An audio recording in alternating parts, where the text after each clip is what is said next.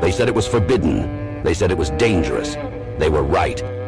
Introducing the Paranoid American Homunculus Owner's Manual. Dive into the arcane, into the hidden corners of the occult. This isn't just a comic. It's a hidden tome of supernatural power. All original artwork illustrating the groundbreaking research of Juan Ayala, one of the only living homunculologists of our time. Learn how to summon your own homunculus, an enigma wrapped in the fabric of reality itself, their power at your fingertips, their existence, your secret. Explore the mysteries of the Aristotelian, the spiritual, the Paracelsian, the Crowleyan homunculus. Ancient knowledge lost to time, now unearthed in this forbidden tale. This comic book holds truths not meant for the light of day. Knowledge that was buried, feared, and shunned. Are you ready to uncover the hidden? The Paranoid American Homunculus Owner's Manual, not for the faint of heart. Available now from Paranoid American. Get your copy at tjojp.com or paranoidamerican.com today.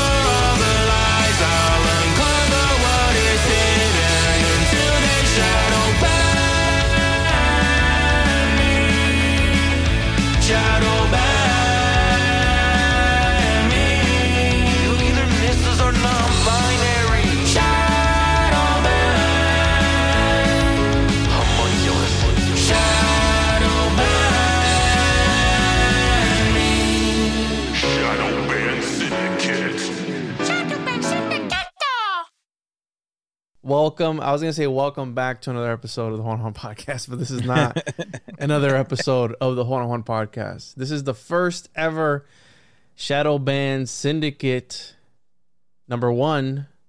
Welcome, gentlemen. Welcome. Yo. This means disappointment, so I'll play it for you. So we started this show because why did we start the show, Joe? Because you guys wanted to branch out, talk about more of the occult, esoteric stuff. Because your show is very different than the regular show. It's more news oriented, geopolitics, modern times type of thing. And you guys mix it up every now and again. Sometimes we do a presentation, but you wanted to chop it up strictly occult and esoteric topics. And Yeah. what's our goal here, bro? Tell the people a little bit. And, and who else to bring into the esoteric stuff but the homunculus king himself? You know what I mean? Like you can't, you can't, you can't No, I do that without Juan.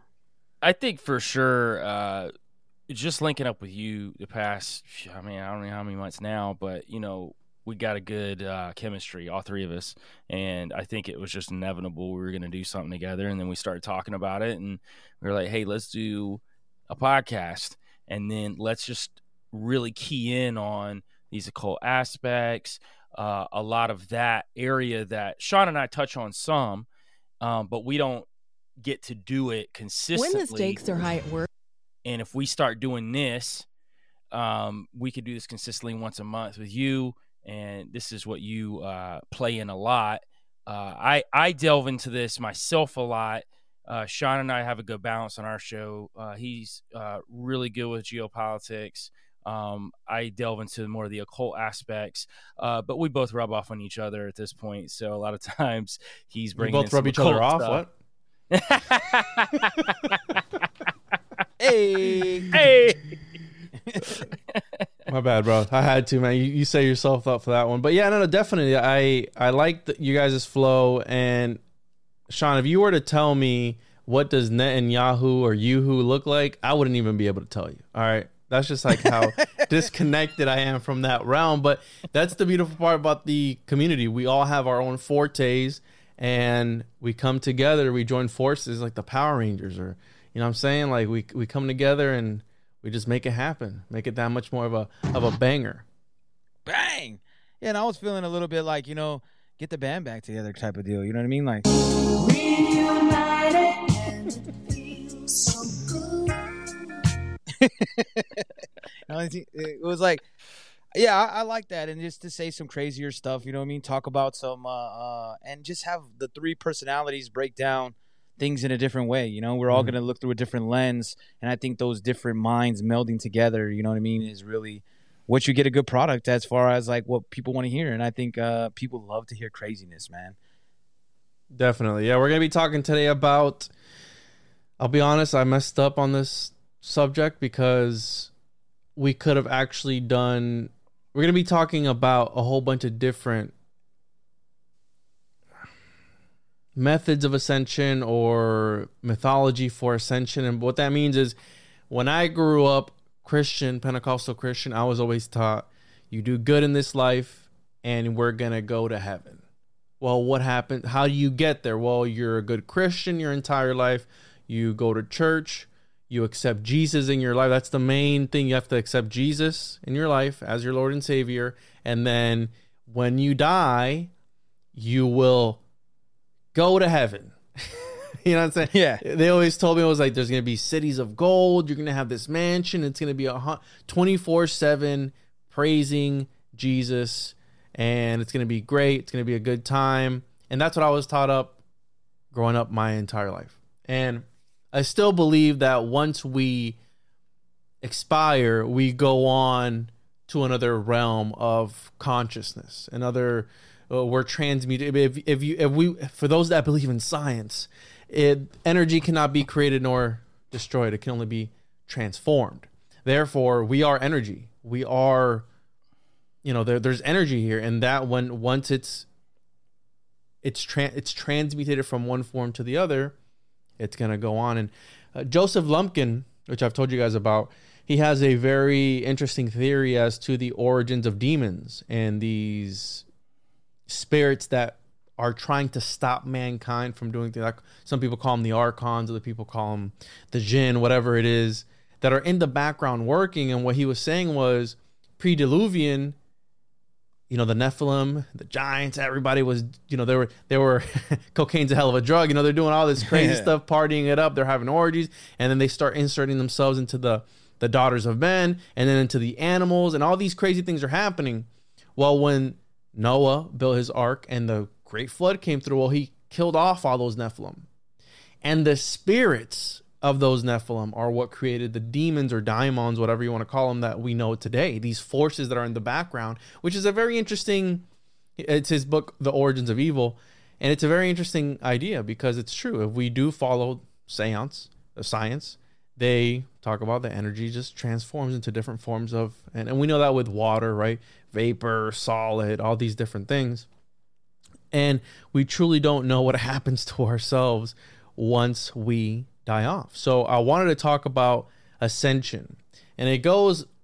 I brought up the Merkaba because I've heard people talk about it before, and I think it's kind of cool the idea that your soul has some sort of car or a chariot, and a lot of the the most ancient i think that's what the platonic solids served the, purpose it was ways of transporting the consciousness and these i think it goes back to sacred geometry and and that's the role that plays because these things are used and i always talk about this mandalas or sigils where people meditate on them and they're able to insert themselves into these things right?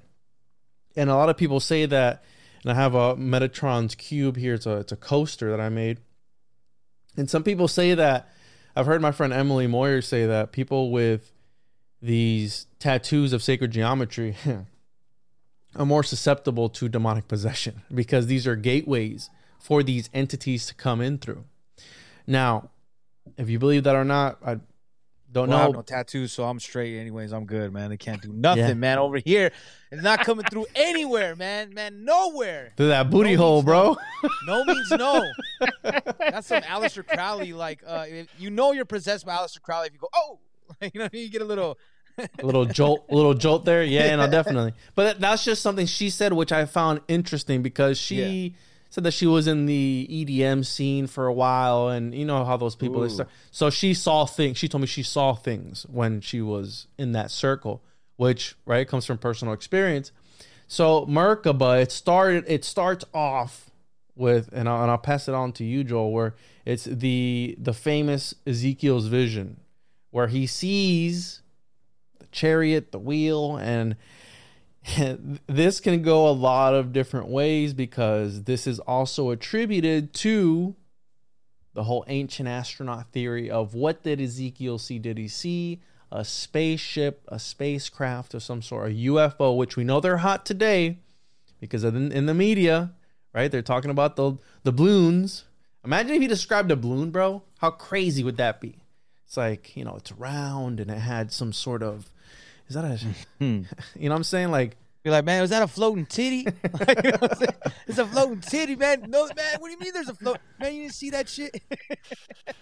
yeah no for no for sure man as far as uh ezekiel's wheel goes i, I think uh, obviously the an- ancient astronaut stuff they're always going the ufo route i i think more angelology and, you know how i feel about all the biblical stuff um i go more into that realm when you start breaking down you know what these different angels were and if anybody doesn't know there's like a hierarchy of angels. It starts with the seraphim, the cherubim, thrones. Um, those three are actually depicted in this Ezekiel's wheel. And you go further down, you got dominions, virtues, powers or authorities, principalities, archangels, and then guardian angels. So that's kind of the hierarchy of angels and angelology. But when you're talking about how it works with the wheel and what Ezekiel saw, he basically saw like three cherubs um, or the Hayat angels, and they've got four different faces: uh, man, lion, ox, and an eagle. Some say like a raven um, head there, um, and they create a box structure around uh, what's supposed to be what carried, you know, uh, Yahweh or God.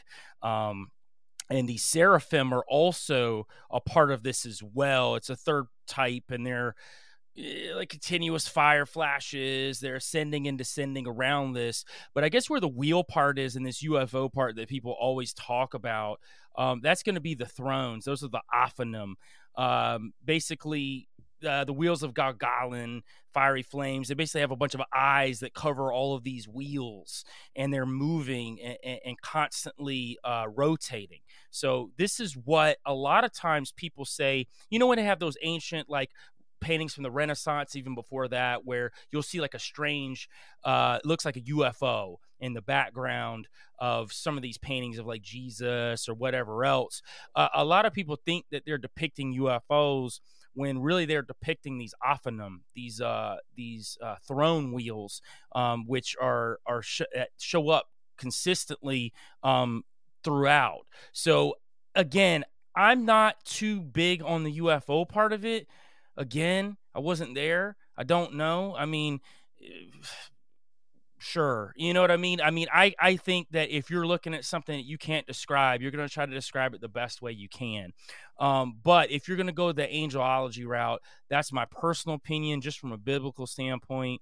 Um, also, just side note, you got me like really hard earlier, wine when you bust us straight out with Nephilim, like right out the Yeah. gate. Like, like, come on, man! like, like literally, we're we're like five minutes in this. You're talking about Nephilim dying, Made your nipples hard, bro? Demonic, and I'm like, dude, I'm all in with that. You know how I feel about that whole that whole theology right there. So that's a that is in my mind a fact that's where that's what demonic entities are are these spirits of the nephilim that died out matter of fact in the bible it talks about how um, God put a cap on life at 120 years. That was to stop the Nephilim from living forever because the first generation of Nephilim uh, had a lot of attributes like their fathers did. So they were able to have eternal life. And that was part of being able to put that cap on them. And that's part of the reason those spirits were around, not just the ones that died during the deluge, but uh, the ones after that too. But back to the uh, wheels, um, you know, before we get into the the Merkaba part of it, because really the Merkaba mysticism is a little bit different than really your hardlined um, uh, Jewish scholars and really anybody that's really studying the Bible. It's a little bit different. So it, it's it's actually there. It's it's these ways to ascension, like the Masa Merkaba, is really interesting too, man. When you talk about it's like a, a literal, they go through these phases to ascend. And they during these phases, Seven Uh, different levels too. Yes. Mhm. And seven, there you go, seven. That does consistently come up when you're talking about ascension, right? Um, but like even to get past the first phase, it's like 40 days you have to fast. Mhm. Uh, you got to eat bread with salt. Uh, no unclean food, 24 immersions.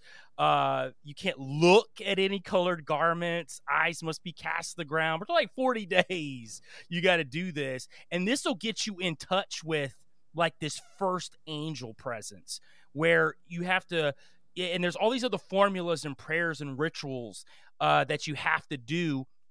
And you have to do these have to uh, quote these utterances, these 12 utterances um, to get to even in the zone of this angel presence. Now, my personal opinion, I don't think this is necessarily like like the right kind of angels, but that's just my that's my Yeah. personal opinion on this. I don't know what they're ascending to here because that's that's not really from a But isn't it kind of just like the whole like fasting and like when I think of that kind of stuff, it's like we're putting our body like if you don't sleep enough, right? If you don't eat enough, if you don't drink enough water, you're gonna hallucinate. You're gonna you can give yourself mm-hmm. hallucinations, and I think a lot of times people are doing that, and maybe that is a way of connecting within yourself. But like it always just seems like they're just depriving themselves and kind of hurting themselves to get to this edge. You know what I mean? It feels like, hey man, I feel just feel like there's a better way, man. Just pick up the phone. You know what I'm saying?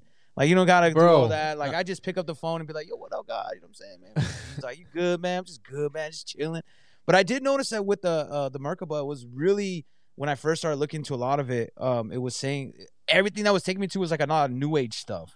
Mhm. I had like a lot of new Yes. age meditation, uh, you know, like uh, bettering Chakras. yourself. Yeah, chakras and all that. Like that's where like immediate it took me to, and that's why I started thinking about all that because mushrooms, LSD, uh, people depriving themselves to get to these head states so they could see these things. You know how a lot of people believe that Moses didn't see a burning bush, but maybe he was just they were eating mushrooms and they saw, you know, like they now whether the mushrooms made him see it, the hallucination that's from God, or you know what I mean, or he actually saw it, that could be debatable. But I mean, it makes sense that a lot of these areas like have a lot of different kinds of fungi and different kind of hallucinogens, and people are taking them. And I, I believe that sometimes people mistake that for spirituality or or, or ascension or whatever. It's just like a lot of the drug use. and that, and that's been a debate for a very long time. i mean, for example, Enoch. Mhm. He was one of the few people to uh, to go with God without actually dying. There was also another one. Do you know the other one, Joel? Who was it? Oh, he does. uh, Elisha? Elijah. So, it, so this has been a debate, and I wanted to bring up, and I'm going to try and say it. Sokushin Butsu, which because you're talking about these guys are fasting for 40 days and all this stuff. Did you see recently? I saw an article. I think it was today or yesterday. Where a guy actually died trying to fast for 30 days or something, or 40 days, similar to how Christ he died. He he he passed away from trying to do it. But dude, this Sokushin Butsu is a practice that Buddhists do where they mummify themselves alive, bro. Mm. So talk about discipline, wanting to achieve and get to the Godhead at whatever whichever way possible. Even if that means quite literally mummifying yourself to the point where dude, um, can you imagine? It takes them three years. I'm gonna pull this up here. It takes them three years. Hey, and before any of the listeners kill me, Elisha and Elijah were together. Elisha stayed. Elijah told him to. Elijah went to heaven. Was up in a whirlwind. Okay, well, So delete sure that comment, guys. Delete that delete, comment. yeah. So backspace, backspace. Before we get Calm down. Relax, guys. Relax. We'll get there.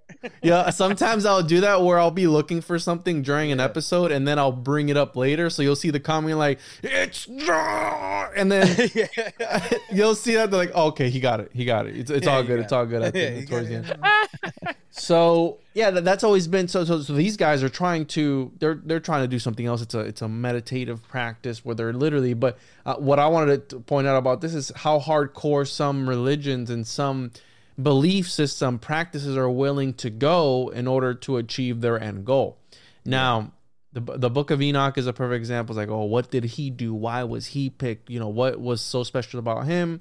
And then you have Ezekiel. But one thing I noticed, and a lot of the stuff that I'm going to be talking about today, check this book out. It's called Stairway to Heaven by Peter Levenda, Chinese alchemist, Jewish Kabbalist, and the Art of Spiritual Transformation.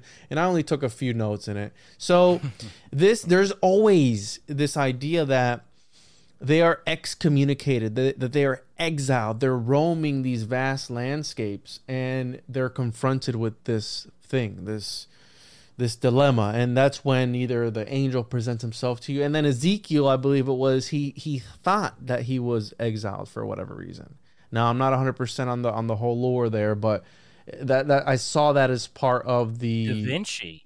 The same thing happened to Da Vinci. So Leonardo da Vinci was on like a uh, exile, if I'm correct. Uh, he went on like some sort of exiling as well. He was gone for like a year, and this is when he supposedly had contact with UFOs. Um, I know it Bro, it's some what? Ancient, ancient astronauts theories. Yes, I, I've I've definitely seen some stuff about this. Watch documentary about it. You have to do the What? Bro, ancient what are you astronaut man? theorists say.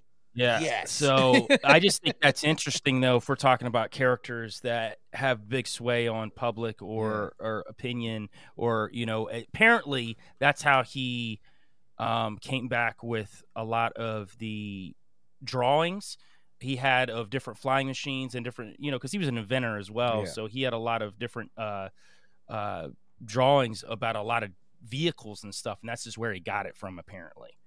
So it's interesting. I don't know necessarily if it's UFO or if it's aliens. I think it was some entities. I think he definitely had contact with entities. Um, that's a that's a huge possibility. It just made me think about that. This was a long time ago when I saw this documentary too, by the way. But it made me think about that.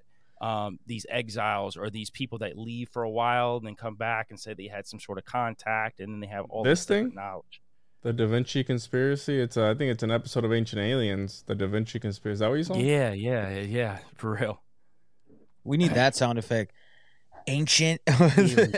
ancient astronauts theorists say yes. It always yeah, apparently he was gone for I don't know if it was a year or longer. Honestly, Juan, man, this is probably ten years ago when I watched this, but uh, I remember them talking about that's when he came back with all of these Mm, ideas. And, inventions and knowledge. It was because he talked to these quote unquote entities. Now, obviously, the ancient aliens are going to go the route of the uh, there. There you go. There's one of them right there. The off the ophanim, or it's like some people like to say UFOs. this thing yeah this thing back here hmm Yeah, they say uh, the ancient alien theorists want to say that that's a UFO, um, but more of your biblical scholars say that's an ophanim. That's one of the wheels of the Ezekiel interesting Merkaba.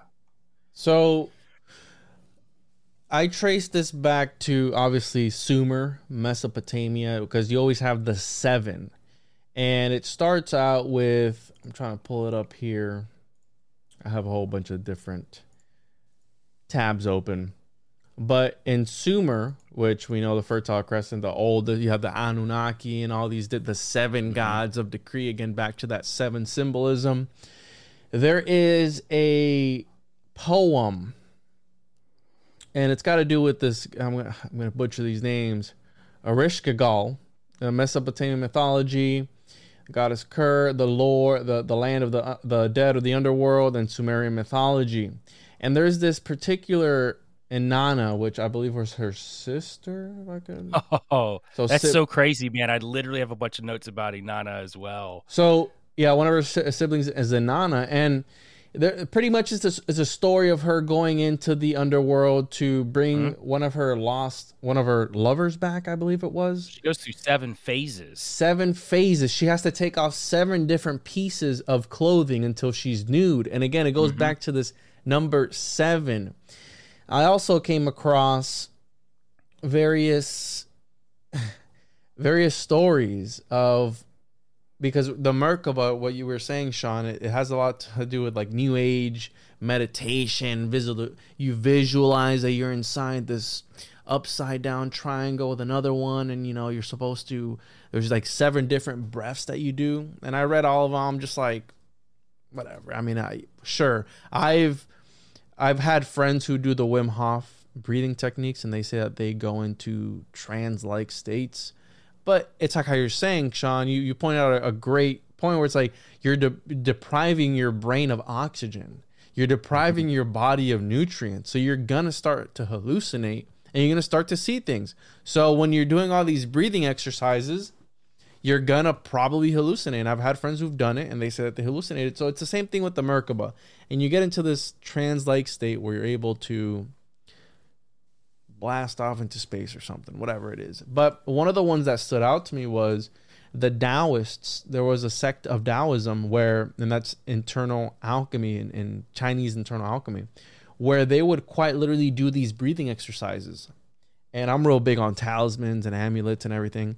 And they're from them doing these breathing exercises like that, whatever it was, and they're tightening their their muscles and everything, their saliva becomes a talisman.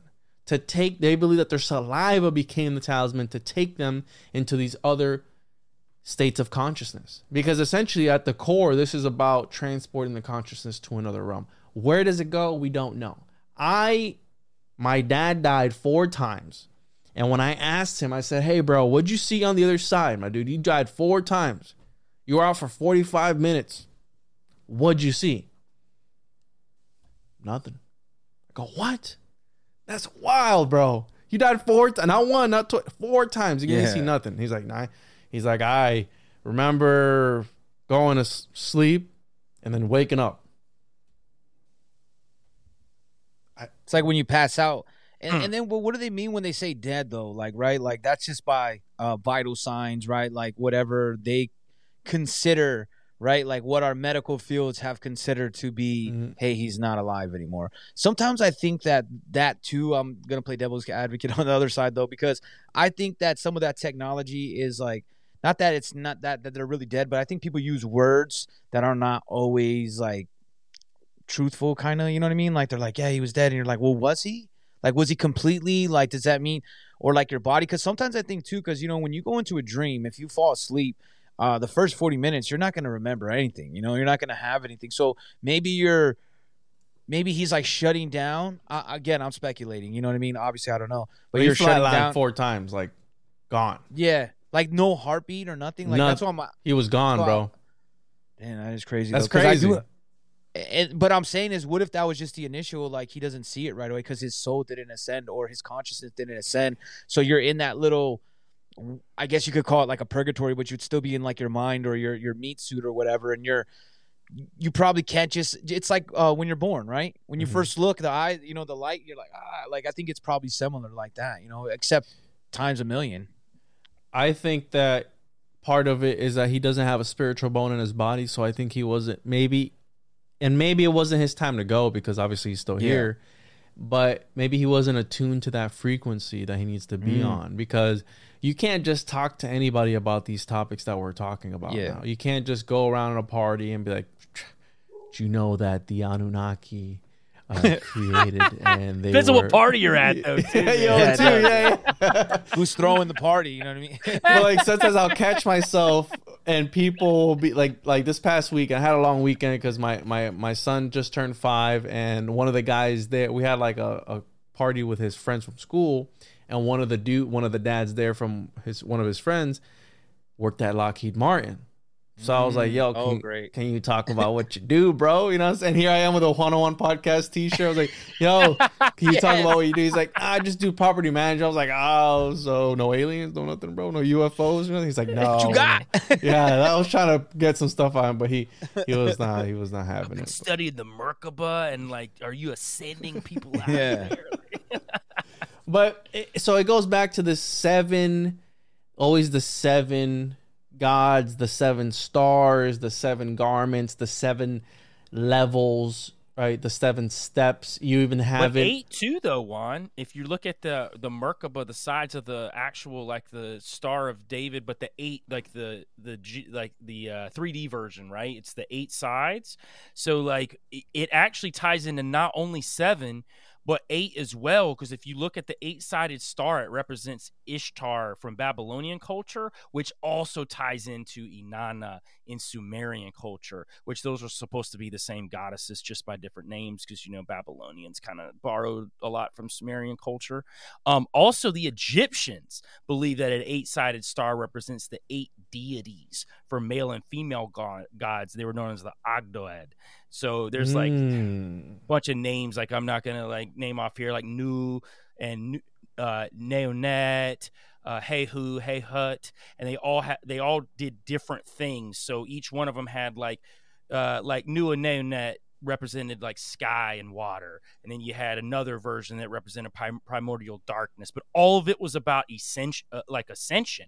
So you've got this seven you got the seven like these seven layers that they always have to go to right Mhm. you got even the seven stars like you mentioned seven levels to ascension but then you've got this eight that comes into play too which if you know anything about eight it ties into the loop which could be uh, infinity uh, if you turn it on its Mm. side so a lot of that it plays into this ascension model of reoccurring history how things kind of repeat itself so i kind of noticed that too in with the sevens, there was a lot of eight numerology as well when I was digging on this because that's the thing about the Star of David that people don't know. When you look at the Merkaba star, it's different. It's 3D version, so it's got like extra um, points because they come out in the middle as well. If you look at that full 3D uh, version of it. Um, but yeah, when I started digging on what that meant, then I started going down the rabbit hole of what all these other cultures had too when it came to like, eight points, eight stars, um, in with the seven levels of ascension, uh, which was interesting too. So yeah, I mean, I think because one of the other ones I, I ran th- uh, past was, and I, I think it's, want to say Hindu, could be wrong. I'll look it up here in a second, but was the seven chakras, right? Mm-hmm. Aligning them because it all goes back to the Big Dipper and the Little Dipper, Ursa Major and Ursa Minor, which I know you guys had Mario from Symbolic Studies on, which he can break that down for you way better than I ever Yeah. could Yeah. but it's something about remember because in these occult circles it's always about the microcosm and the macrocosm. So they believe that at the north right the north was where the soul would go to travel. And by emulating that within yourself so this certain sect of I'll, I'll find i think it's hinduism they would want to illuminate because we have the kundalini and all that the seven chakras in order to emulate the seven stars and by you illuminating the stars within yourself the stars up there are illuminating you are able to pass on to the next level of existence whatever that means because it's always funny that we talk about all these things and we do all this research but we don't ever truly know what it means or how to use it because I'm for I'm not a practicing occultist. Some people are, and even though I have people hit me up all the time, like, "Hey, dude, I have this generational curse and I'm trying to break it. What can I do?" And I'm just like, "Bro, I'm just I just got a podcast, man. I don't." Yeah. no, I feel you, man. I mean, I used to practice the occult. I used to know guys that were way better than me at it, though. And I just coming from a background of that and talking to entities and having those experiences.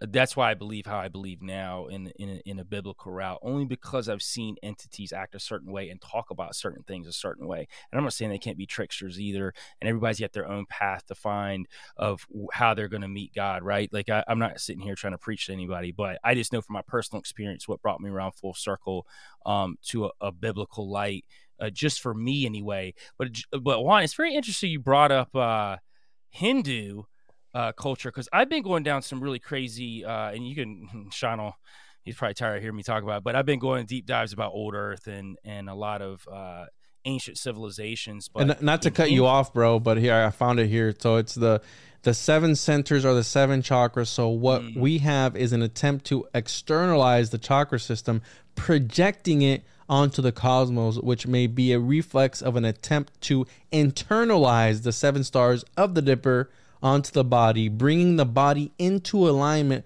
with ideas of immortality, immutability, and the divine. So it's about the chakras and the tantras. And, and while we're on this, before you go on, Joel, I, I actually Yeah. have pulled up a on my on my watch later. It was a I think it was a Catholic priest and this other guy was a doctor, and they were going into why yoga is demonic and why it can lead you to demonic possession. Now, that could be propaganda, but what he was saying made a lot of sense to me. I'm just gonna I'm totally with you on that, and I know people that have done yoga, and have ended up going down dark paths. It's kind of a gateway. It's almost like you were talking about the tattoos that you could put on your body, like sigils. Mhm. Um, and there are people that do these tattoos on purpose too to create these sigils. They know what they're doing, right? Um, actually, matter of fact, when I was out in uh, Utah hunting skinwalkers, we ran across a uh, a guy like that. So, um, but yeah, back to the Hindu thing. I, I'm really glad you brought the Hindu thing because I got a bunch of stuff about that. Um, in studying and looking at the uh, Samarangana Sutradhara, um, there is a it, it's so if anybody doesn't know what that is, it's just like uh it's poetical, right? But it's about architecture, and most of it's pretty cut and dry. It's just about you know buildings and regular carts and stuff. But then there's all these pages about this thing called a vimana, and it is a flying ship, but it's described as a flying palace or chariot, which goes back to the the Merkaba. So I start, and I've been going down this deep dive with Vimanas because this ties into old Earth and how I think fallen angels or these entities were moving people in and off the planet. But I'm almost thinking that too, it's some sort of uh, soul ascension uh, vehicle as well. Also, when I was digging through it, they say that to power these vehicles, your chakras need to be in line to power these vehicles. So it actually feeds off of your seven chakras being in line, which is even crazier because you're talking about a vehicle that's taking you off Earth onto these other planets and then bringing you back to Earth. And there's Well, so well, much about s- space is fake and gay, bro. You can't. Yeah, you're kind of Oh, going I know, man. I put clouds a. or yeah, I don't know if you noticed the Deep dive. background. It's a galaxy. It's I just put. I, that's my mistake. Sorry, guys. But I'm still on the whole. You said yoga can cause uh, uh possession, You want to watch and the I was video? like, look, what's no, I didn't see the. Yeah, I didn't see it, but I I got a question then. So if yoga, because you know I'm re- I was reading a little bit of it, a couple things that people were saying, uh, there you know it has to do with meditation and things like that. Then too, right? Then why wouldn't prayer or going to church do the same thing when you're still you know messing with different entities? Is it like because the priest and the preacher are chosen by God to give you that, and if you do it by yourself, then you you're not able to learn by yourself, you know, and ascend. You need help. You need a guide. Or is it that people want you to go to church and they don't want you to try and find? I'm not saying that you can't open yourself up to, but I think the same claim could be made for you know church or people preaching to each other because if you're praying, we don't know that the intent behind the person that's praying for you. You know what I mean? So you can still have that same concept. So I think that people kind of like label things so that they can be you know guide them into the direction they Hey, want them to go. As the only practicing Christian on this show right now, I completely agree with you. So it, I believe that's absolutely right. I think when you go to these buildings, a lot of them are set up very occultic in in manner, and and in all honesty, a lot of the people that go there don't know that. Hell, even the preacher probably doesn't even know that.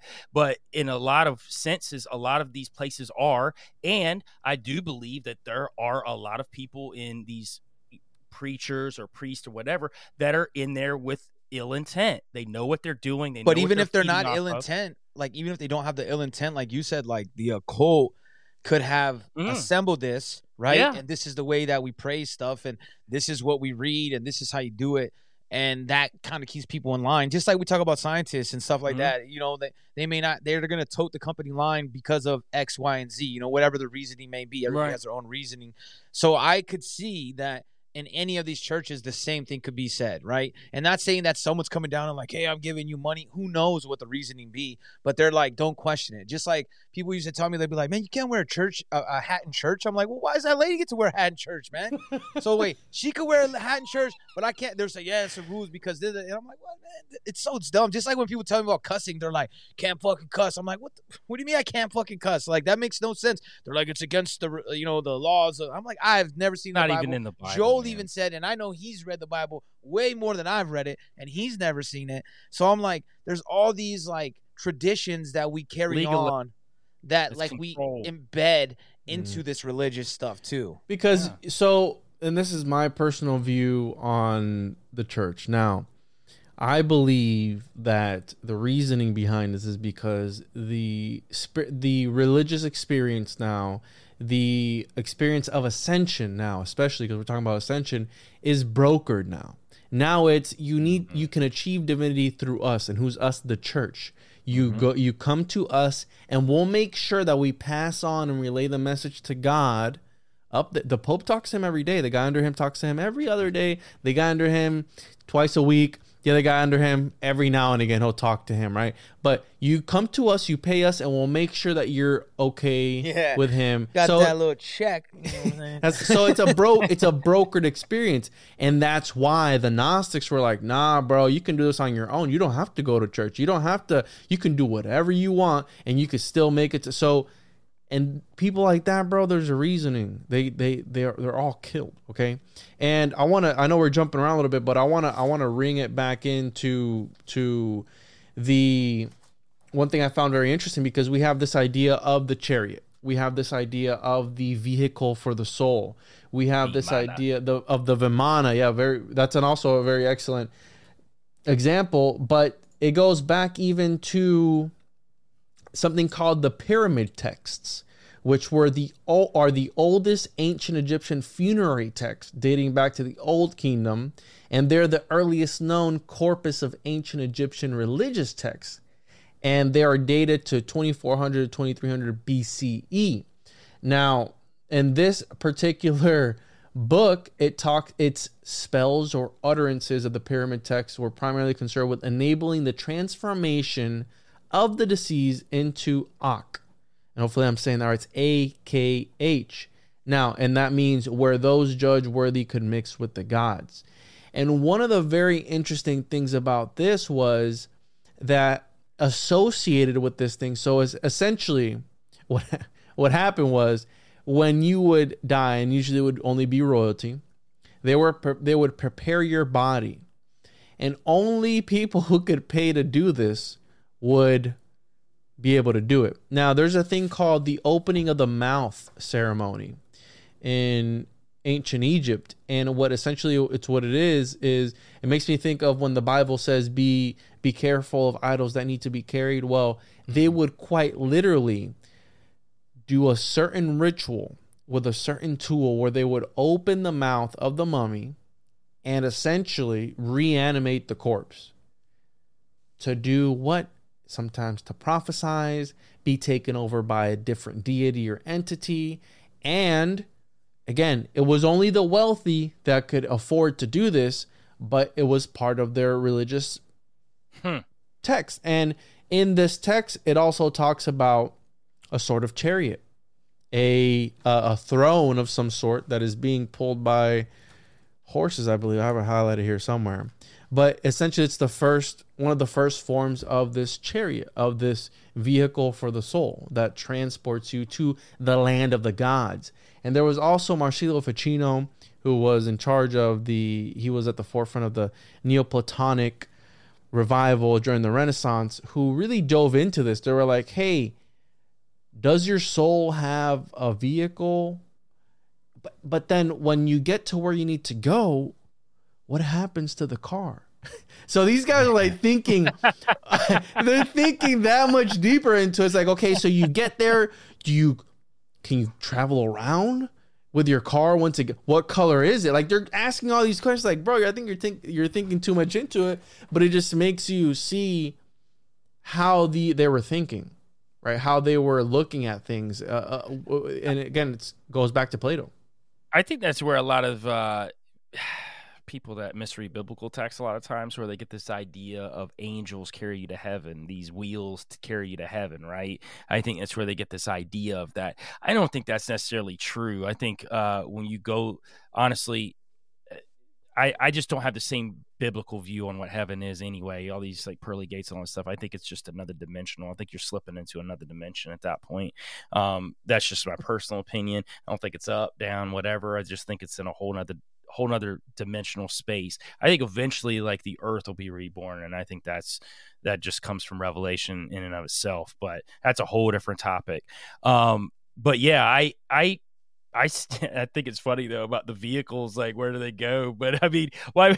Why? Like, first off, where did it come from? Like, did it just materialize? Well, like when you so- die, and then Yeah, and th- and that's what I think the Platonic solids served a purpose for, because Ficino was a, a Plato esotericist, so he was all you know balls deep in Plato. So he was taking all of Plato's ideas, translating his work. So I think he took that from there. And that's what I think these ancients were trying to portray with the theory of forms and these different levels of of existence essentially of reality. They were trying, bro, I mean, think about it, bro. In the year 200, 300, they're thinking about what is reality?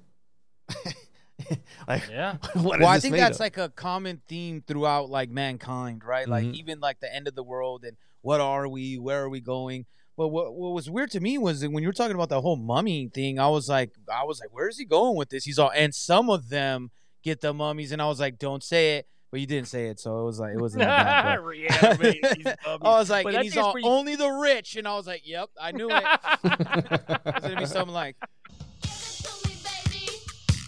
No, bro, listen, listen, don't be doing that, dude. Here, I'm gonna tell you, I'm, a, I'm, a, I'm gonna pull it up. Hold on, hold on, hold on. I'm gonna pull it up because no, it, it, only the rich, right? but you're, you're you're getting into Joel. You're getting into like Jacob's ladder. You're talking about, you know, we, we have here, and he dreamed, and behold, a ladder set up on the earth, and the top of it reached to heaven, and behold, the angels of God ascending and descending on it, and behold, the Lord stood above it. Genesis 28, 12 through 13. And we have, and Jacob awaked out of his sleep, and he said, Surely the Lord is in this place, and I knew it not.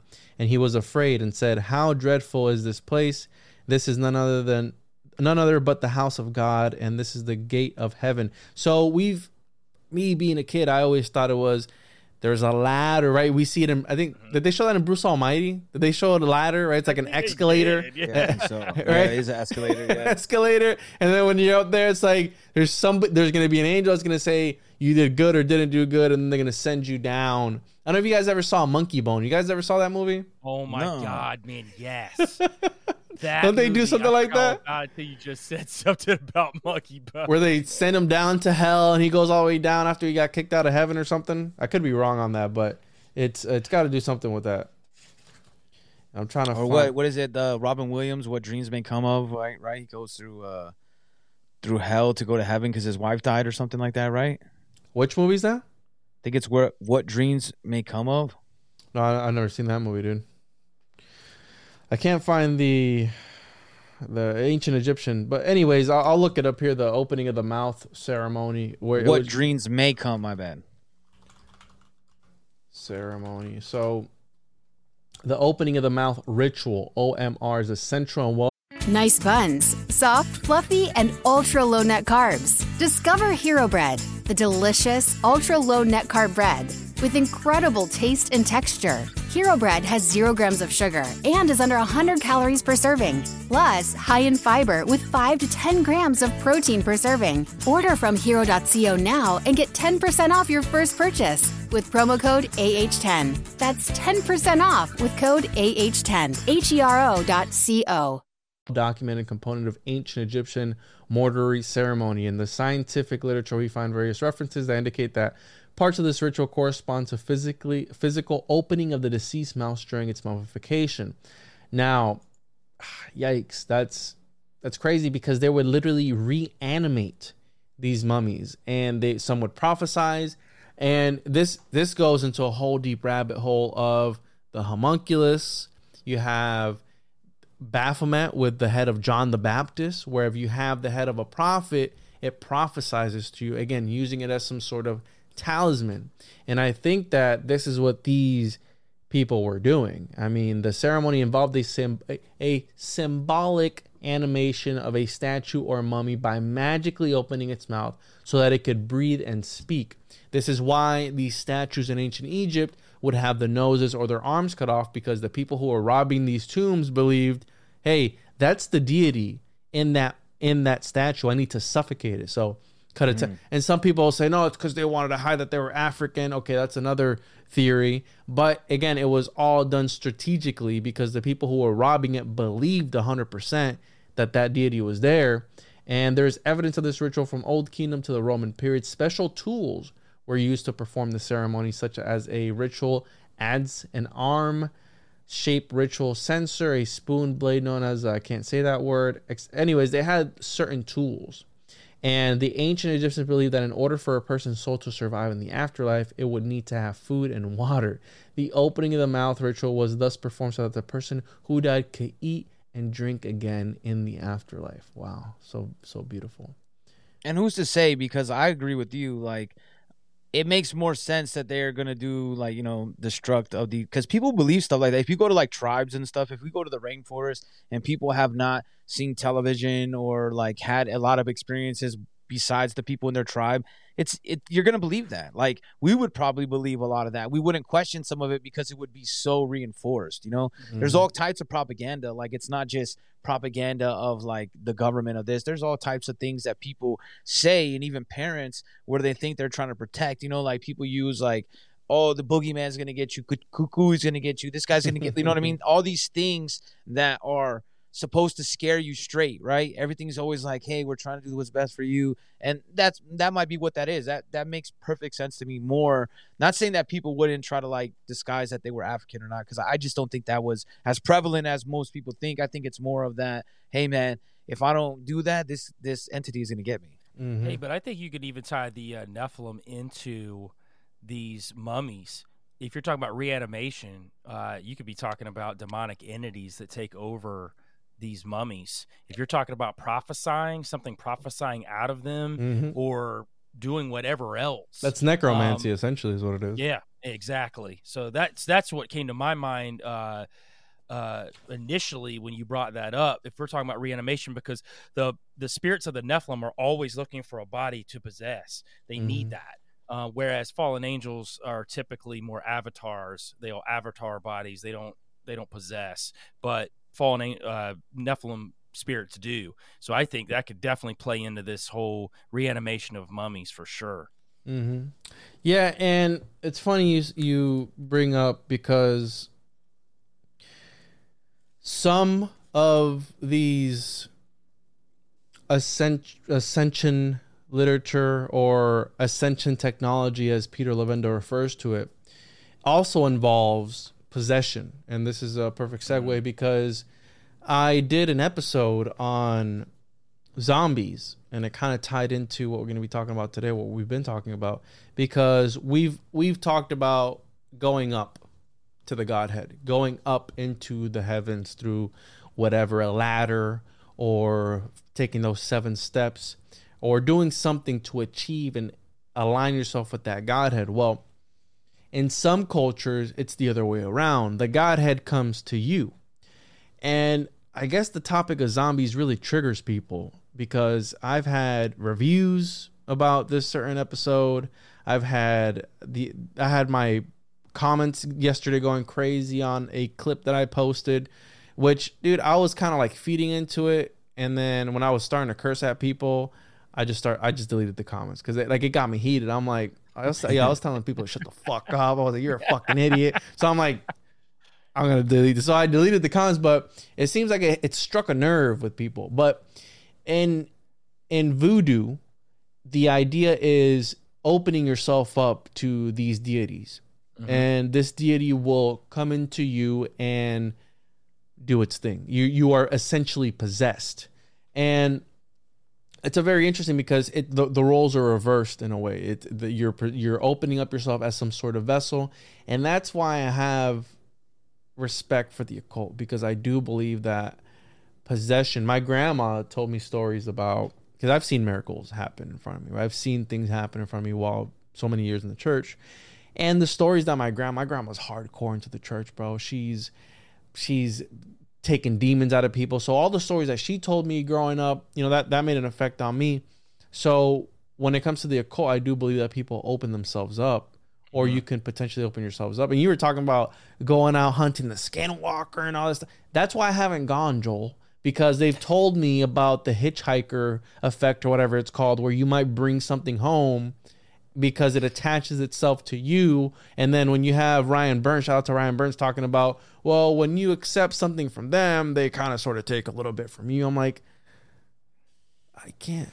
Yeah, but see, that's why I don't give them none of me, man. Like that's why I think of it as, like, to me, I feel like I can't be possessed, man. And and, and the reason why is because like I have not allowed myself to get to that like point that I believe you have to be to if possession is real or not. But I have seen some crazy things myself, so I do like tend to believe that I have respect lean for it. towards yeah that that it's something that is something's going on. I don't think it's just someone's crazy because, for instance, um, uh, my uh, boss's cousin's uh, kid, right? He went to. He's a good kid, straight ed kid. Uh, this actually just recently happened before the Michigan State uh, sh- uh, state shooting. It was about three weeks before that happened, right? He went over there to Michigan State. He's going to a junior college to go party with some friends. They drove up over there. He came. He left his friends, came back, and's been like in a catatonic state since. Like at first, he just like someone knocked at the door when he got back home, and he was just like, like all scared. He heard the snowplow, got super freaked out, and then he just like took off. They couldn't find him for like hours. They found him, and then he's just in a hospital right now. Um, and nobody knows why. Nobody knows why. They called the friends, um, and they they called the friends, and they're like nothing. I mean, could have been something, but it's like, did he take drugs? They say he wasn't really into that, but you could take one thing, but then my. I get the LSD or shrooms, but this long, it's been over three weeks, and he's still like that. So that tends to make me go, you know what? Probably not drugs. Could he have seen something now, getting PTSD? Like someone said, don't say anything. He's super scared.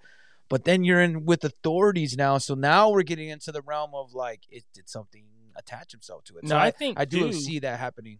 you can play with fire without knowing it too and open yourself up to entities and i think the new age is a really easy way for people to tap into that without really knowing it because you're just oh man this is going to help me become a better person this is going to help me you know get in tune with my body and before you know it like something else is in tune with your But what, body but why is that though? Like compared to like I was saying about praying or doing anything, like what is the difference between praying and meditation? I can I can that shed gives you the gives you that like access open. I can shed some light on that for you, Sean, because one of my again, I'm back. I'm I'm real big on Pythagorean palaces and all that stuff. It all depends on the location of the the architecture itself. The architecture itself does serve as a talisman to mm. augment the experience of the person within that building. So when you are in this Catholic church or whatever it may be, this cathedral, it is built in a certain type of way.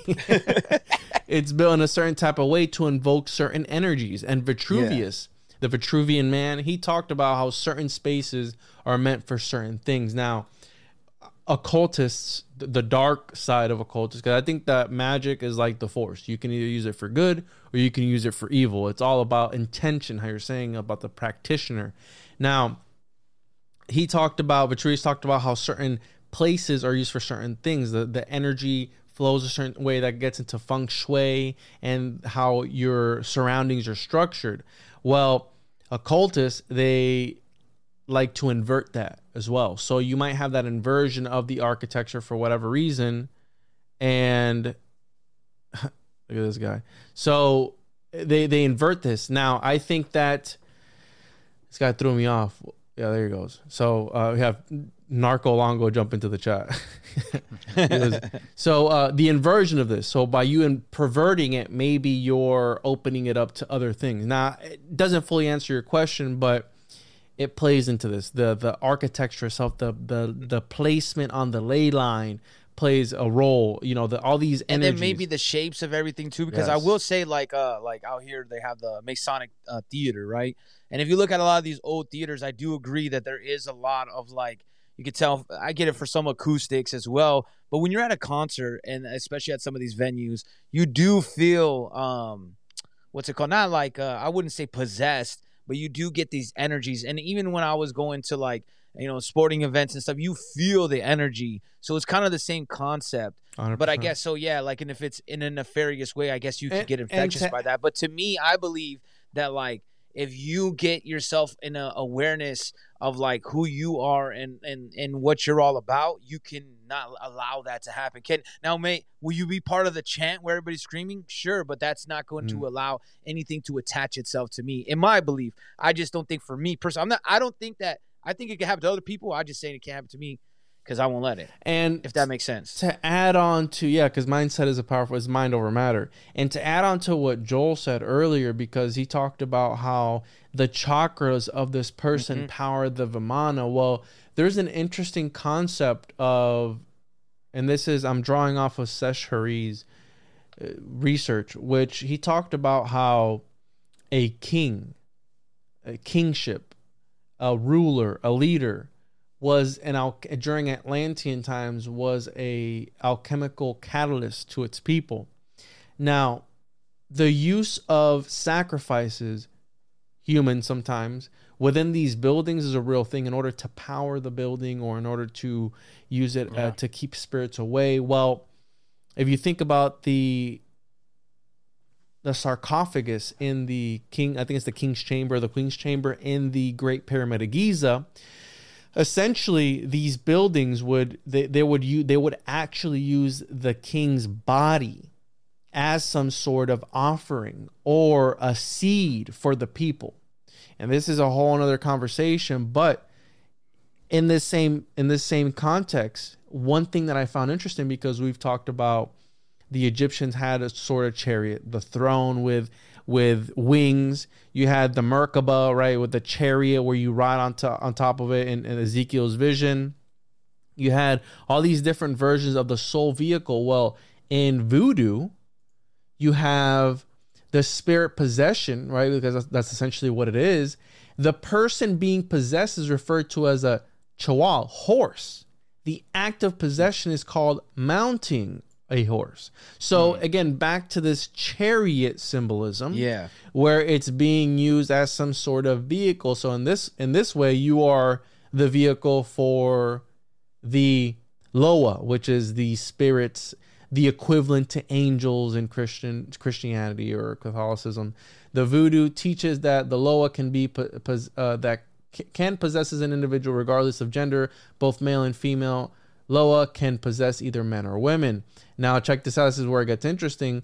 Buddhists believe that during this process, the Loa enters the head of the child and displaces their Gros Bon Ange. So, essentially, because their consciousness has been removed from their head during the possession, Buddhists believe that the Chwal will have no memory of what occurs during the incident. And the length of possession varies, often lasting a few hours, but sometimes several days. So, they quite literally believe that your consciousness pieces out and this entity does whatever it wants to do with your body and then you remember nothing of it. So just we're going through the different belief systems of a lot of different religions because essentially i i believe now i believe with peter it is a sort of technology that perhaps needs to be used wisely and the initiated right? If any and, and by initiated let me get let me rephrase that.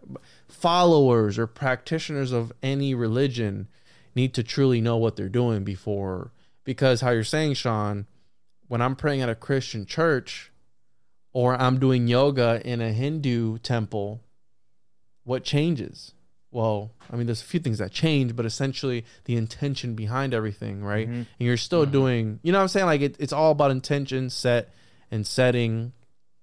And I think your power too. I think that some people have like uh more power. Like right, we harnessed ourselves. Like some people are better athletes, can jump mm-hmm. higher, right, can run faster. I think that same thing with the mind. Not only learning, like a lot of people think of intelligence as like, oh, he's really smart. He did like eight years in college. He became blah blah, fill in the blank. But to me, I think there's multitudes of intelligence, and part of that I think is building up your not your conscious or your spirit or your soul, whatever you want to call it. I think that there's ways that you can really become in tune with yourself, but not like on this, like, hey, uh, you know, this whole new age thing. I'm talking about just with yourself because you have to know yourself. And I think that is the journey. And I think some of these, I agree with Joe in a lot of senses that I think some of the new age stuff kind of shifts people. And I'm not saying they do it intentionally, but I think that it has this lure that can make you like kind of like, I guess now that I'm thinking about it, kind of go into like these states of where you're able to, right? Like it's almost like you're ascending or you're in this other like maybe dimension or whatever we call it, but then you don't know what side to go on, right? Both people are like, yeah, come over here, man. You're pretty good, man. Just come this way. And then like you don't know the difference between this entity or this entity, but you some of these people want that extra power. I think if you don't want that, it's not going to come to you. Like I feel like if I got to that level because of me, I'm like I don't want. I don't care if it's good, bad. I don't want any of it, right? But I think the people that like kind of let themselves because they want something to attach themselves because they don't have necessarily the value in their life or not where they want to be or they feel like they need that extra push. I think that is what a lot of these like possessions and and spirits that get attached to people that's where i believe it comes from because i think they don't have the awareness or the fortitude uh, uh, the toughness to like spiritually you know wise. I don't know how you would actually describe that but like to protect your soul and and if you can't do that then your conscious and soul is is easily manipulated Well, check this out. When you're talking about churches and how some of these churches are occultic in nature, a lot of that's by design.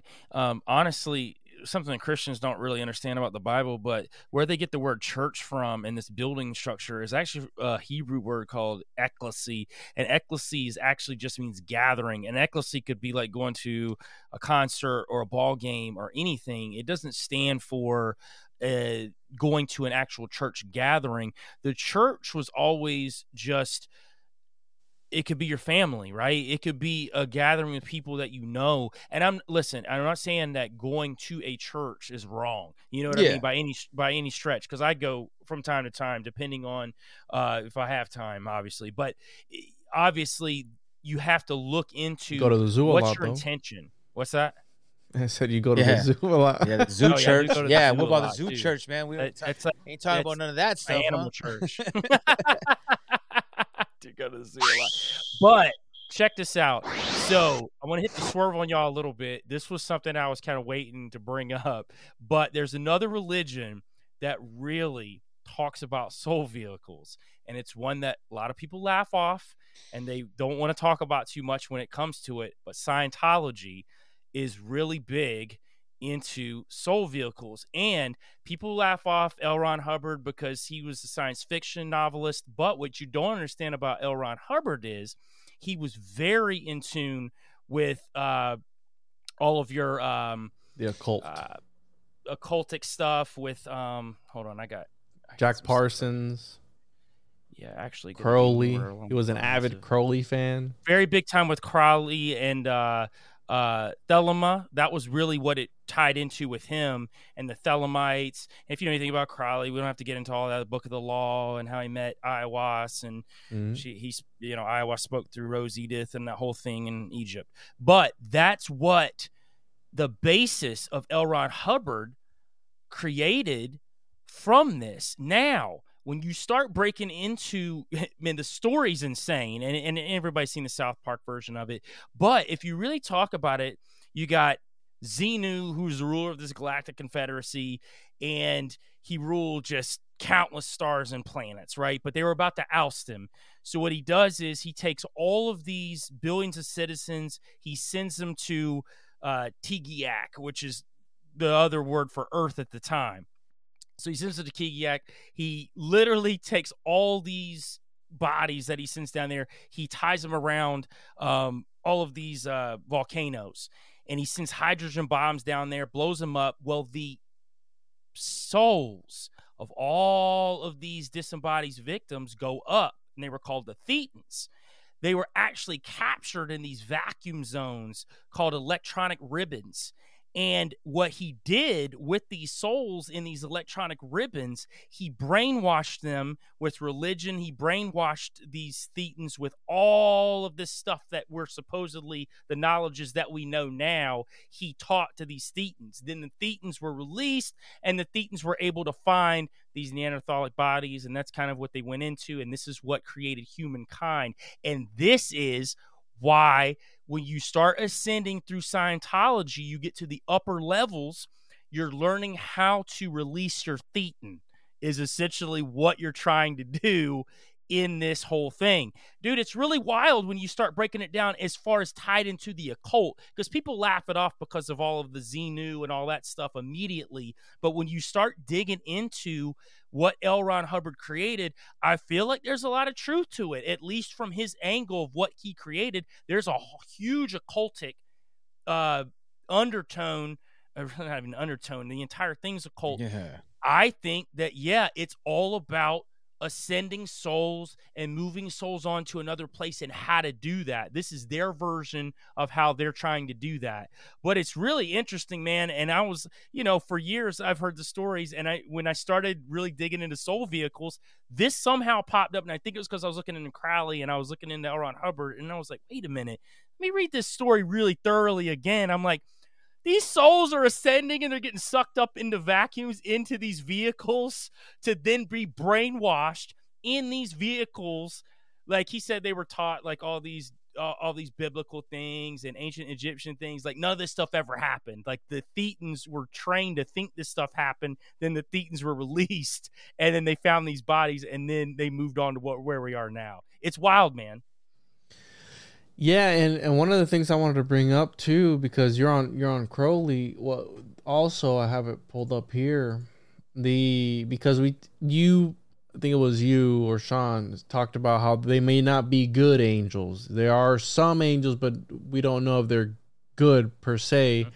Well, the book of Abramelin, which is a ritual that Crowley did in order to what? In order to get into in touch with your holy guardian angel.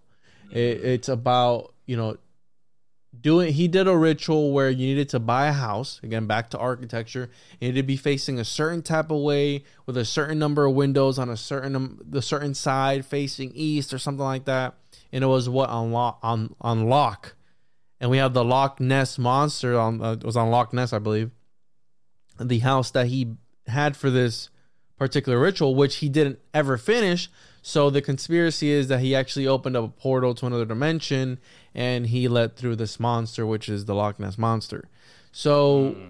again, getting in touch with your holy guardian angel, which is another thing that L. Ron Hubbard talked about as well, about getting in touch with this higher being, your higher self, and initiation plays a, cr- a critical role in all of this because Initiation in this view is preparing to die while still alive. The human body is a gateway for the soul to higher planes, and it is for the soul the only possibility to ascend and finally reach God. So, initiation also plays a, a role into a lot of these things. And there's also other beliefs that initiation attaches your soul to a another sort of deity, right? Another entity uh, dark or light, whatever you want to refer to it as, but it plays a role into all that. And but yeah, a very interesting uh, take on that. I did not know that the Scientologists were all about these soul ascension vehicles. But well, yeah, they're they're real big on like aliens and like, well, they don't call them alien, but you know what I mean, like what we would, you know, in this community would call aliens and stuff.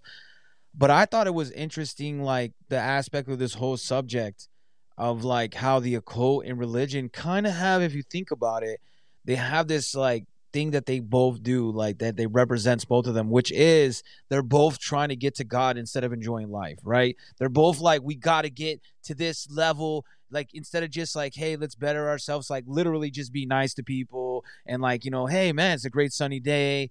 But with these hardcore religious and hardcore occultists, like they have in common is that they both like they have to find it right now. Like, hey, this is how you get here. This is the only way you can meet God instead of just allowing life to flow Mm. and let the lessons come through and slowly. And I think now that I'm thinking, and I wasn't thinking this before, but as we're getting to this conversation, it's kind of jumping into my mind, like what you're saying, Joel. Kind of see your point more that like that that is probably where you're pro- more prone for like doing yoga or or uh, new age. It's not necessarily you doing the yoga. It's like not you're you're trying too hard to go to this next level. Like instead of naturally letting yourself progress to ascension where you will be, you're trying to jump steps, like doing a drug, using a performance enhancing drug to like get ahead of the game.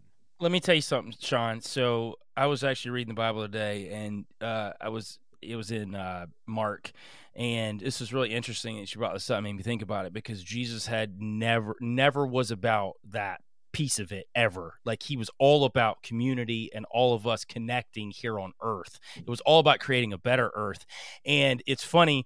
So the disciples were eating food, right? They didn't wash their hands. So the Pharisees were like, oh, they're breaking the Hebrew laws because they didn't wash their hands. And, you know, they had all these like a million different things you had to do to be perfectly right. You had to wash your pots a certain way, wash, you know, certain things a certain way. So they, of course, they run up on Jesus and they're like, you're telling me that he's going to do this? Of course, Jesus like chopped them down and he's like, why are you worried about something so trivial? You should be worried more about connecting with me. You should be connecting with God. That's what you should be doing and connecting with your fellow man. That's the most important thing. I think you're right, Sean. I think people are so worried about getting out of here instead Yeah. of connecting with the people here and growing here because I believe, and this is scripturally for me, that we're not going to be going to some other place. I, I think the earth is going going to be perfect at some point. I think I- that's what we're moving towards, and I think it's an eventually. Do I think there's going to be an end game? Yes, but I don't think it's the the end end. It's not. Yeah. There's no end to it. So at, I think that's where we're moving towards, and I think it's what Jesus always taught, man. I think that's what he walked and taught.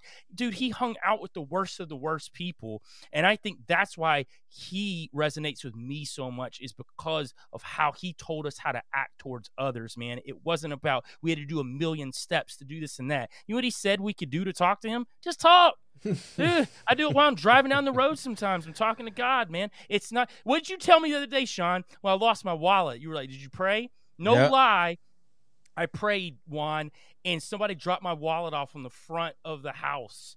I lost my wallet somewhere, and somebody dropped it off at the front of my house. Yeah. Uh, uh, you, you know why though, home. right, Joel? Like What's that? This motherfucker's broke as shit. Let me take this to his house, and then they just take it to her house, and they just. No, it's because I did a ritual, man. I uh I folded a hundred dollar bill and I put it underneath my sock, and then I jumped up ten times. and Nice. that- it- it's a little thing that we do, you know. But What I no lie, like Sean told me straight Yeah. up, he was like, "Hey, man, did you pray?" I was like, "Yeah, dude, I did pray." And it, no lies, about an hour later, when a girl hooks me up, she was like, "I went off, I, I went to run an errand, I came back, and your wallet was just sitting on the doormat. That's like somebody wild. dropped it off. It's wild." But at the end of the day, those are just little miracles, right? But at the end of the day, man. It- it's fun for us because we're in this world and we love Yeah. to study and, and learn and that's always going to be there for us. We always want to find out what's behind the behind the behind the behind the veil. That's fun but at the end of the day i think we were put on this earth to connect to others and not stress so much about what's going on to happen at the afterlife and that we need to be doing this need to be doing that. Like we don't need to be doing that. If anything all we need to do is connect to god and then connect to others. That should be A- at the and base of what we all do I want to jump off what you said because you said connect to God, and I think the thing that people forget, and you know, it's weird because I'm not a very like I'm not super like into like I don't know the Bible back and forth, right? Like I've read it before a few times, I know a little bit, some of the gist of it. But the thing that people are forgetting is like if you want to get to God, it's through humans. We're through. We're made in His image. Like so, if you treat me good, I treat you good. Like that in turn to me is how we get. Because people are like, well, why you try to treat people good? I'm like, well, aren't we supposed to? Like I the studies I took, like um, I believe in Jesus. Do I think that's this and that? I don't know. But all I know is that you can't say nothing bad about Jesus, right? If you just look at what you're given, to me, that's what you should do. Like easy. Like, hey, someone's hungry and you have some food, you could share it with them.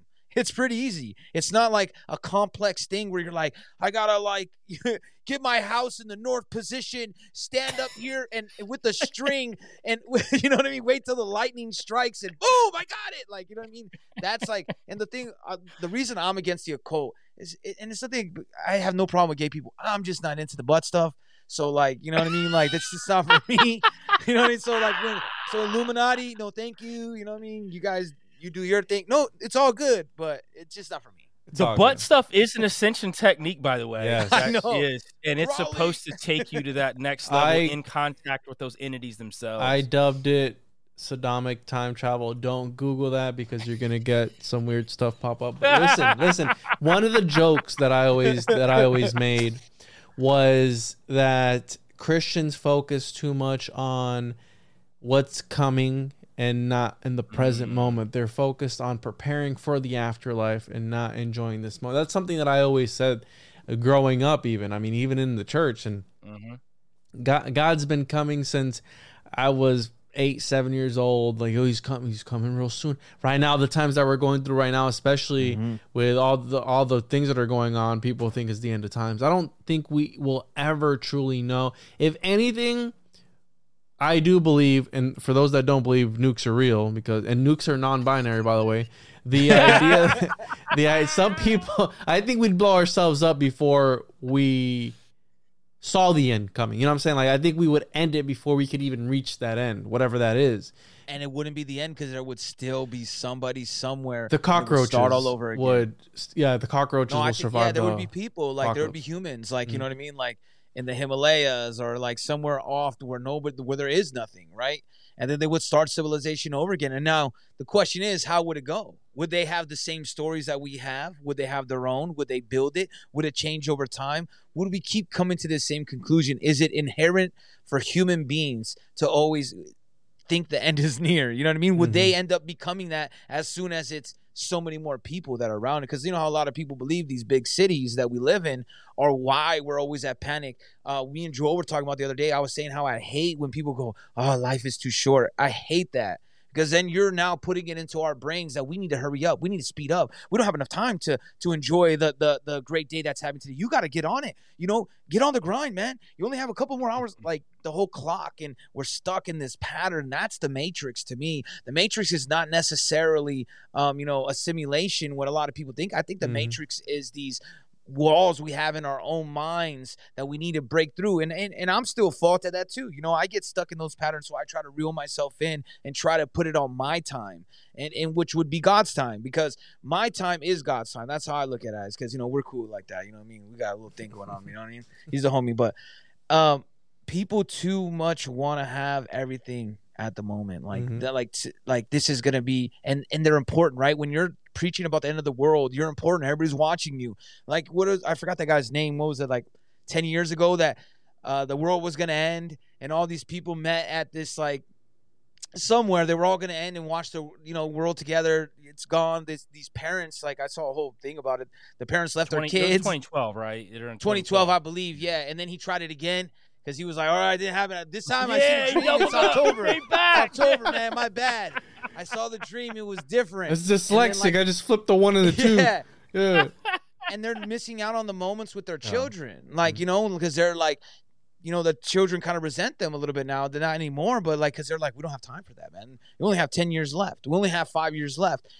That is the problem, I think, with a lot of us in humanity. Not just the emp- the lack of the empathy, but we have these times set on us like we only have a limited time. And I Mhm. get it that we don't know when it's going to end, right? It could be tomorrow, it could be a hundred years from now. But I would rather live in the moment and know that I gave everything in that moment and I enjoyed as much as possible than to like live a hundred years in panic and fear or like, hey, I'm on edge. I, I just don't feel like any creator, whatever people want to label, would want us to go through that. I think it is important to like have these like communications and try to reach them, but I don't think it's like, hey, I'm just saying hi. You know what I mean? Sean, he created this world for us. People Yeah. forget that. All these people trying to ascend and they have a d- million different beliefs and all this stuff. They're trying to get off what he gave us to be on. Isn't that the craziest mm. idea ever? Like when you think about it, like it really is. Like when you break it down that way. And I, I dude, I completely agree with you, man. I'm, I'm hundred percent. Yeah, your dad built you a, a you know a classic car, and you're like, man, I really just like a Honda. You know what I mean? Like I really like a Toyota. You're like, dude, this is like, dude, I put like work into this. I had to order parts. Yeah, it's all right, man. But I would rather really like a Camry. You know what I mean? You're like, So I wanna I wanna wrap it up on my end with the alchemical ascension, which you guys know I'm a big alchemy fan. I talk about alchemy a lot.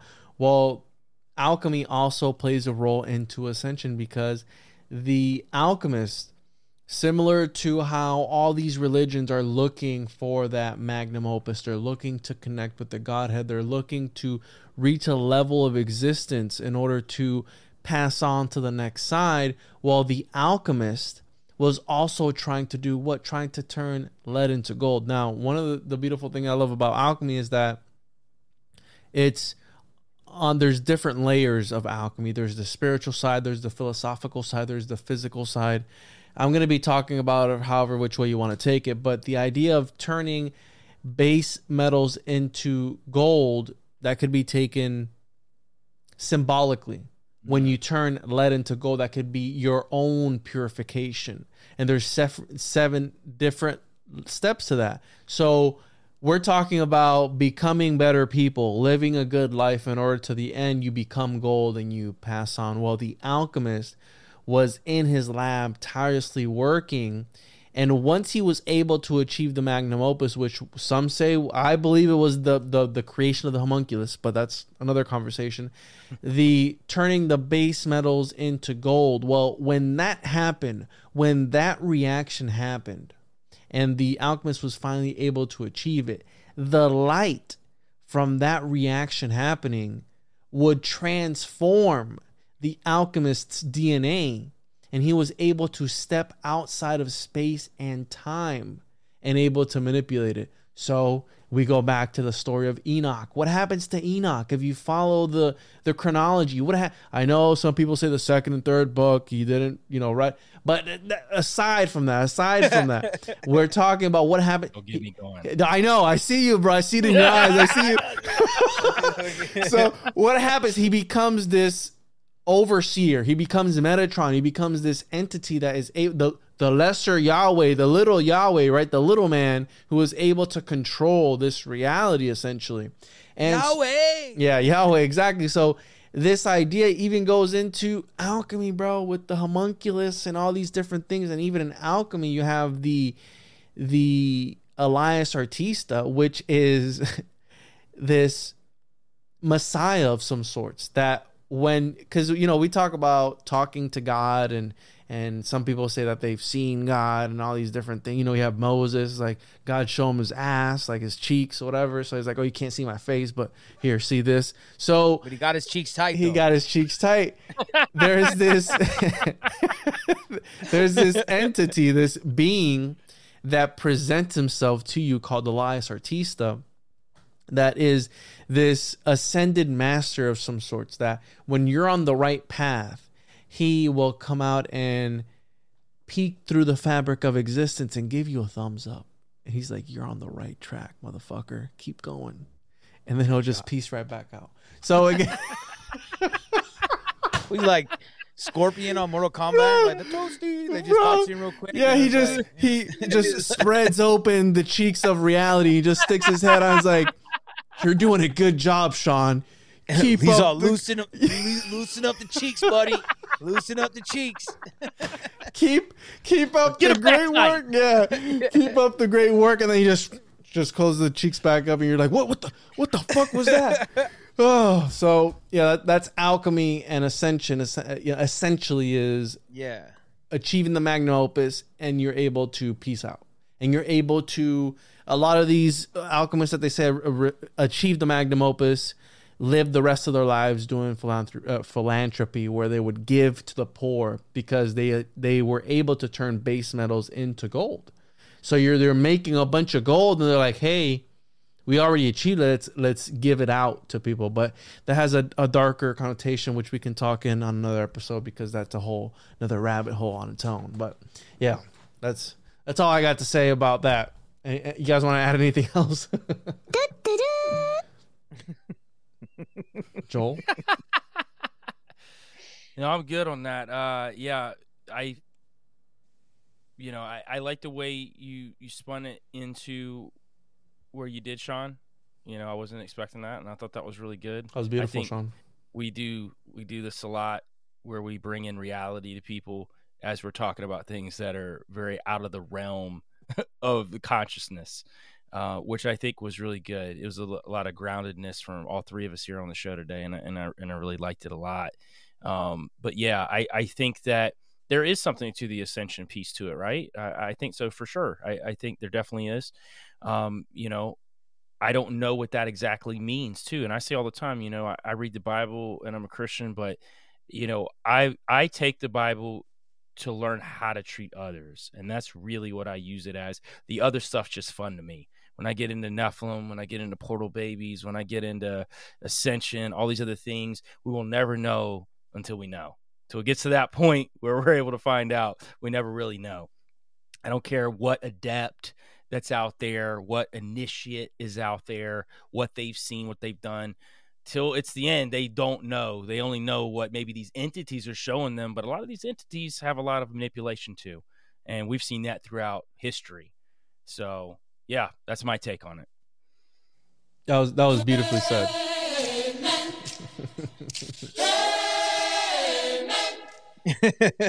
no, but I think this was a perfect episode actually to start off with this because I think it kind of shows our dynamic uh, of our minds coming together. Because I think we're gonna always joke around, we're gonna always like you know talk about our beliefs, our fun topics.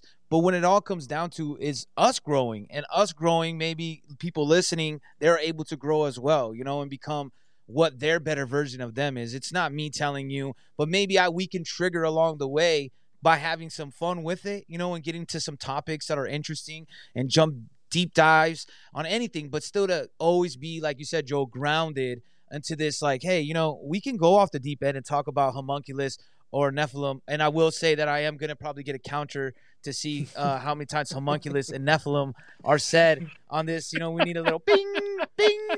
You're not gonna get me, bro. I promise you. but I think that is the point of all this, right? Like, is us to still be grounded, have a good time, and go through these topics because everybody else is trying to tell you about these topics. Like, this is for sure what it is. Now you got three different perspectives, and nobody's telling each other, like, oh, no, you're wrong. Oh, no, it has to be this way. We're just interjecting, playing devil's advocate, mm-hmm. going, like, hey, well, what about this? It, it, it's a good example of how conversations should happen on these topics because most of these talk- topics are shadow banned. You know what I mean? Yeah, yeah, for sure, for sure. And I, and I enjoyed this great first episode. I promise everybody that the next one will be a little bit more structured because we were just all over. but We were in the we were in the flow, right? We are in the flow. So we are just going. But hey, you said that, which I knew was gonna happen, but mm-hmm. I did mess up because I was like, hey guys, let's talk about this, and then let's just talk about ascension altogether. And I'm like, whoa, there's a whole bunch of different Yeah. myths But it was cool. it was it was that's why I said it was a good introduction, right? Like everybody could kind of you could see where everybody's kind of uh, standing at, and it's good because it's all different positions, but we're still able to come together. Like you know, Captain Planet, but we need two more people.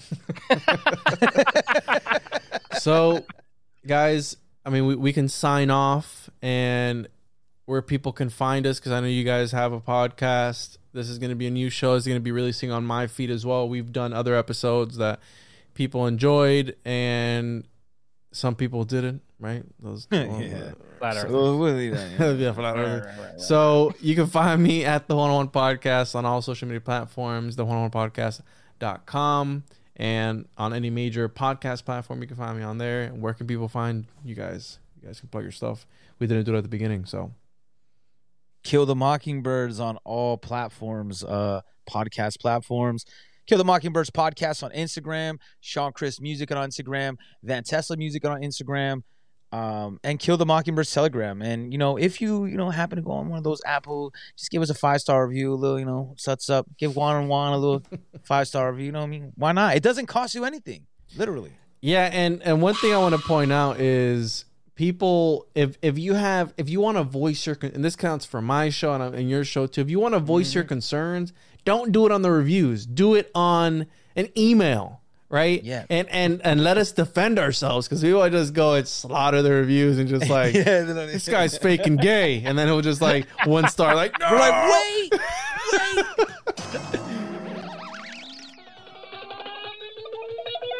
I, I don't have a I don't have a comeback for that sound clip, but I was gonna do something. Anyways, yeah, just keep that in mind and go easy on us. Give us a five star review, et cetera, et cetera. And that was a great first Shadowban Syndicate. What do you guys think? Good? Yay, nay? Yeah, I thought it was great. Solid it's a good, episode. It's a good plat. It's a good place to shoot off, shoot our rockets into space. Yeah, shoot our loads into space. Nice. Yeah. yeah. well, everybody, this was fun, and we'll catch you. I'm you. gonna give you the whole load today. Oh man, we'll catch you guys on the next one. Peace, y'all. Till next time. Peace.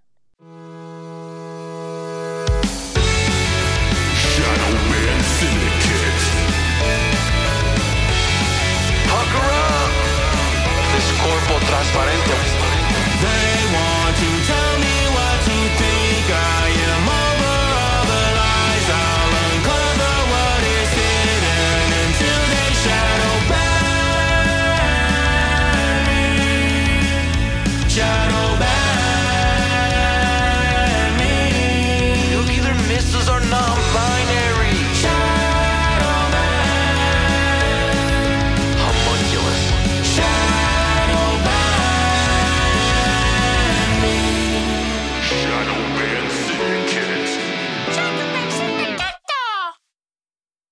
At Parker, our purpose is simple.